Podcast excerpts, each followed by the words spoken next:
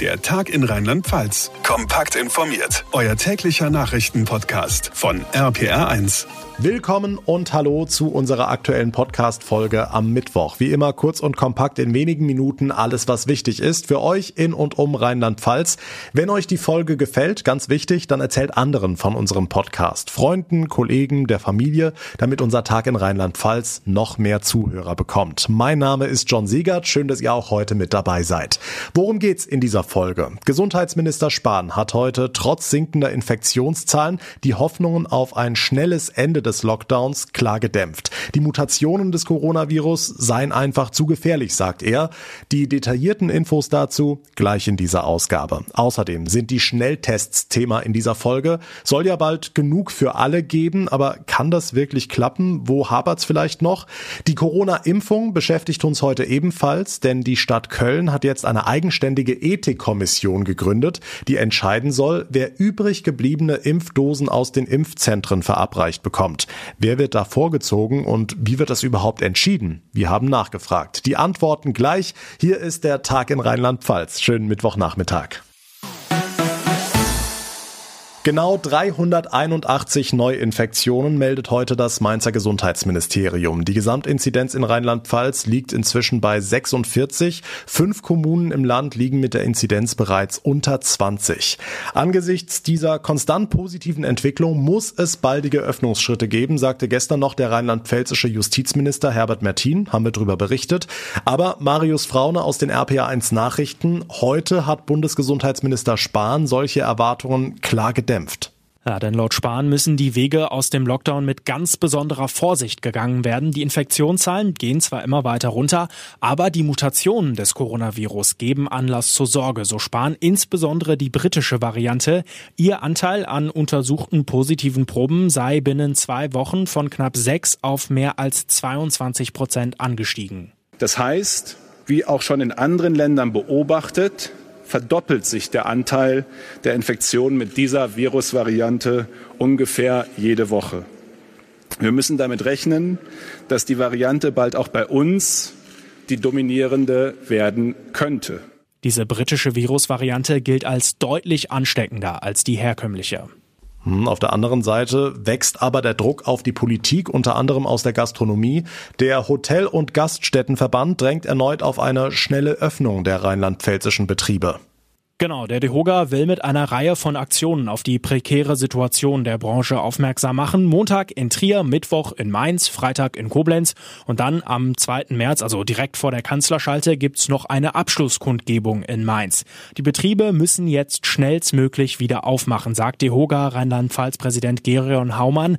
Auf einem Stufenplan, wie er in der Schalte Anfang März besprochen werden soll, wolle der Verband nicht warten. Das reicht uns nach den neuesten Inzidenzzahlen nicht mehr. Wir liegen seit Tagen unter der Schwelle von 50. Das heißt, in einzelnen Landkreisen sind wir schon deutlich unter 35 sogar, auch in einigen Städten wie in Mainz. Und deshalb gehören die Betriebe dort sofort wieder aufgeschlossen. Der Verband ist zuversichtlich, dass Hotels etwa an Ostern wieder öffnen könnten. Der Überblick von Marius Fraune aus den RPA1 Nachrichten. Vielen Dank. Habe ich Corona oder ist es einfach nur ein Schnupfen? Kann ich meine Eltern besuchen oder lieber doch nicht?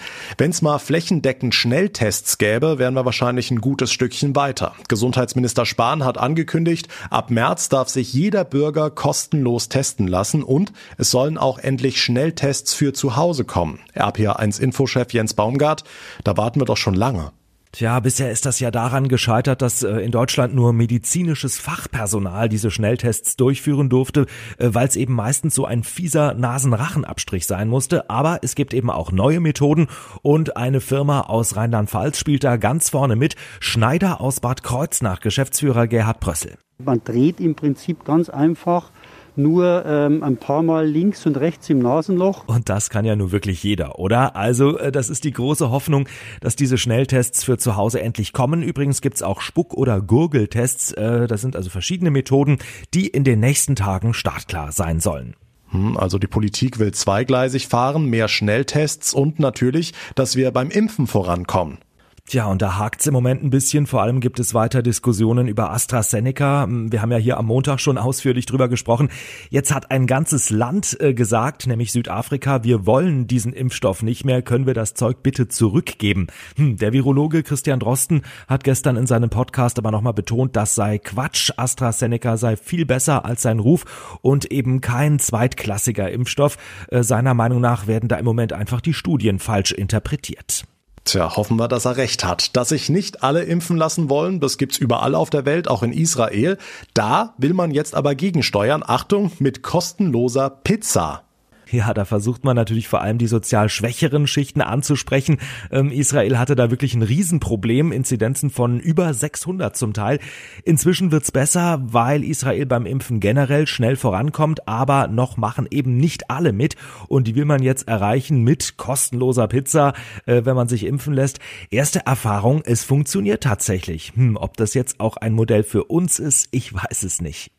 Der Überblick von Jens Baumgart. Vielen Dank. Tja, wer wird eigentlich wann gegen Corona geimpft bei uns in Deutschland? Eine ganz entscheidende Frage, die bei der aktuellen Impfstoffknappheit immer wieder für riesige Diskussionen sorgt, unter anderem auch in Köln. Dort will man jetzt Klarheit schaffen und zwar mit einer eigens dafür gegründeten Ethikkommission. Denn seit es die Prioritätenliste aus der Impfverordnung gibt, gehen bei der Stadt hunderte Briefe, Mails und Anrufe ein, wie diese hier. Ich finde mich in dieser Corona-Impfverordnung nicht wieder. Aber ich bin schwer krebskrank, ich habe die und die Immunerkrankung. Meine Ärzte sagen, wenn ich Corona bekomme, dann wird das sicher einen schlimmen Verlauf nehmen. Ich habe aber auch zwei Kinder, die in die Schule gehen, rein und raus. Solche Härtefälle landen dann bei Alex Lechleutner in der Ethikkommission. Von dort geht ein Fragebogen zurück an die Antragsteller und sobald der ausgefüllt zurückkommt, wird diskutiert, ob er oder sie bei den Impfungen vorgezogen werden sollte. Es geht dabei übrigens um die Restdosen, die manchmal abends im Kölner Impfzentrum übrig bleiben. Da kann es dazu kommen, dass wir sagen, eigentlich gehört der in eine höhere Priorisierungsgruppe, vielleicht auch noch mit der zeitlich dringlichen Komponente. Dann sollte der aus einer Impfung aus Überhängen profitieren können. Oder wir sagen, er gehört in eine Priorisierungsgruppe, ist aber gleichrangig mit allen anderen. Oder es gibt keine Priorisierung, dann muss sich diese Person ihren Termin holen, wenn sie dran ist. Bisher sind 13 ausgefüllte Fragebögen wieder bei der Stadt angekommen. Jetzt soll über die ersten Anträge entschieden werden. Lechleutner glaubt, dass aber auch das ein Lernprozess sei. Aber wir sind überzeugt davon, dass es besser ist, Menschen, die diese Sorgen haben, eine Anlaufstelle zu geben bei der Stadt Köln, als dass man sagt, wende dich an den oder an jenen und sie sozusagen mit diesen Sorgen alleine lässt. Alex Lechleutner, der Sprecher der Ethikkommission in Köln, die entscheidet jetzt, wer übrig gebliebenen Corona-Impfstoff aus dem Impfzentrum bekommt. Wenn wir in unsere Krankenhäuser schauen, dann in letzter Zeit pandemiebedingt fast nur auf die Intensivstationen. Wie viele Covid-Patienten, wie viele müssen beatmet werden, reichen die Kapazitäten und so weiter und so weiter.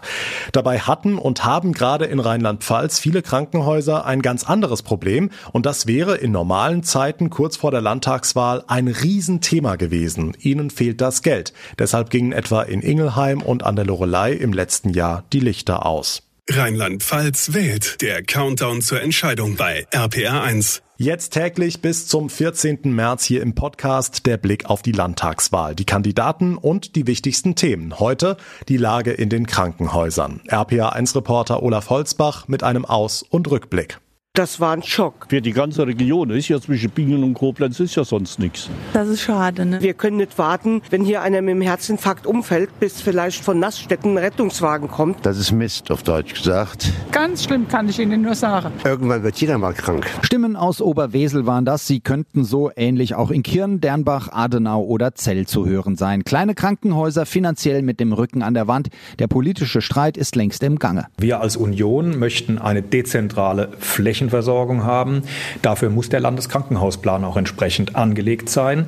Und wir dürfen die Bürgerinnen und Bürger in der Fläche nicht alleine lassen. Da muss mehr passieren. CDU-Spitzenmann Christian Baldauf. Mehr passieren, das heißt wie meistens mehr Geld. Aber da hat die angesprochene Gesundheitsministerin die passende Antwort. Sabine Betzing-Lichtentäler. Also sicherlich wünschen sich die Krankenhäuser immer mehr. Ich konstatiere aber auch, dass wir keinen Antrag haben ablehnen müssen, weil nicht genügend finanzielle Mittel zur Verfügung gestanden haben haben. Insgesamt stehen den Krankenhäusern 161 Millionen Euro zur Verfügung. Große Zahlen im letzten Jahr, in diesem werden sie noch größer, zumal auch der Bund noch was locker macht für Investitionen wohlgemerkt. IT-Struktur, Geräte, Ausbau. Der Betrieb geht auf die Krankenkassen und der wird immer teurer und unrentabler. Folge, kleine Kliniken werden, wenn sie nicht ganz verschwinden, mit anderen zusammenarbeiten und ihr eigenes Angebot abspecken müssen.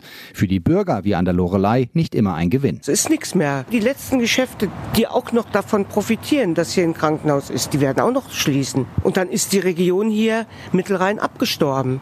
Die rheinland-pfälzische Krankenhauslandschaft, Baustelle und Wahlkampfthema. Fest steht, viele kleine Häuser haben Geldprobleme und die werden eher größer als kleiner. Die Infos von Olaf Holzbach. Vielen Dank. Ganz anderes Thema. So langsam werden vielerorts die Stühle, Spiegel und der Föhn entstaubt, denn in nicht mal mehr zwei Wochen dürfen die Friseure wieder aufmachen. Wird auch Zeit, sagen viele, denn der Dschungel auf dem Kopf zugegeben wird immer dichter. Viele greifen daher selbst zur Schere. RPA1-Reporterin Johanna Müßiger, hast du dir die Haare im Lockdown denn auch mal selbst geschnitten? Ja, na klar, und zwar mehr schlecht als recht. Ich vermisse meine Friseurin, genau wie viele Stammkunden zum Beispiel auch die Friseurmeisterin Pia Köhler vermissen in ihrem Salon in Köln. Ihre Kunden schicken ihr aktuell übrigens Nachrichten und Fotos. Und ich muss immer schmunzeln, dass ich so, ich sag jetzt mal, zwei bis dreimal die Woche von den Fotos per WhatsApp zugeschickt bekomme, wie sie sich die Farbe selber aufgetragen haben oder den Pony oder was auch immer selber gemacht haben. Und das amüsiert mich natürlich sehr. Also da denke ich auch immer, auch wir machen doch wirklich eine tolle Arbeit und die sind auch froh, wenn die wiederkommen dürfen dürfen in zwei Wochen. Bis dahin wird im Salon alles vorbereitet, Termine werden vergeben. Auch während des Lockdowns hat Pia Köhler im Laden übrigens den Anrufbeantworter abgehört. Ähm, beruhige Kunden, äh, spreche denen gut zu, dass sie warten sollen. Ja, eine kleine Aufgabe immerhin, denn zu tun? Es gibt überhaupt nichts zu tun. Das Schaufenster dekorieren. Jetzt natürlich für den 1. März, wenn dann der Laden wieder mit Hygienekonzept aufmachen darf und Geld verdient werden kann.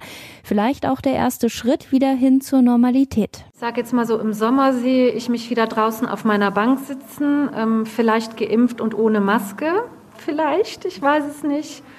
Und ähm, ja, drinnen läuft es wieder rund. Ja, und mit vielen Kunden, die ihre Lockdown-Frisuren mitbringen. Also große Vorfreude bei den Friseuren in und um Rheinland-Pfalz. In zwei Wochen dürfen sie wieder an die Arbeit gehen. Danke, Johanna Müßiger. Zum Abschluss der Folge der Blick aufs Wetter für Rheinland-Pfalz. Und es ist schon erstaunlich, wie schnell wir auf einmal nicht mehr die dicke Winterjacke brauchen, wenn wir vor die Tür gehen. Es wird immer milder. RPA1 Wetterexperte Dominik Jung. Bleibt's denn dabei, dass in den nächsten Tagen wirklich der Frühling anklopft?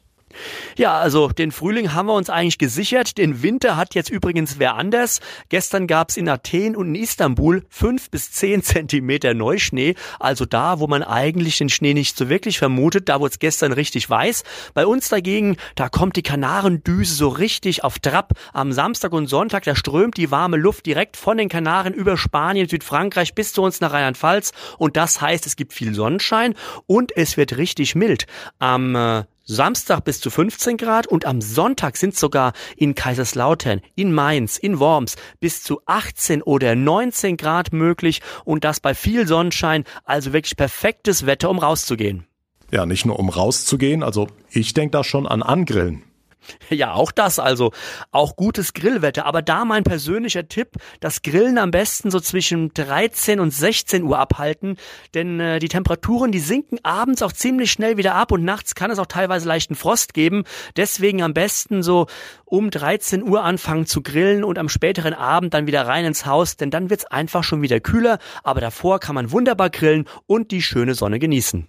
Na, das lässt sich doch einrichten. Die Aussichten von unserem Wetterexperten Dominik Jung. Vielen Dank. Und das war der Mittwoch in Rheinland-Pfalz. Wenn euch die Folge gefallen hat, dann erzählt anderen von unserem Podcast. Teilt ihn beispielsweise in den sozialen Netzwerken, denn wir wollen ja so viele Hörer wie möglich mit täglichen Infos versorgen. Und wenn ihr mir gerade über Apple Podcasts zuhören solltet, dann freue ich mich sehr, wenn ihr direkt eine kurze Bewertung da lasst.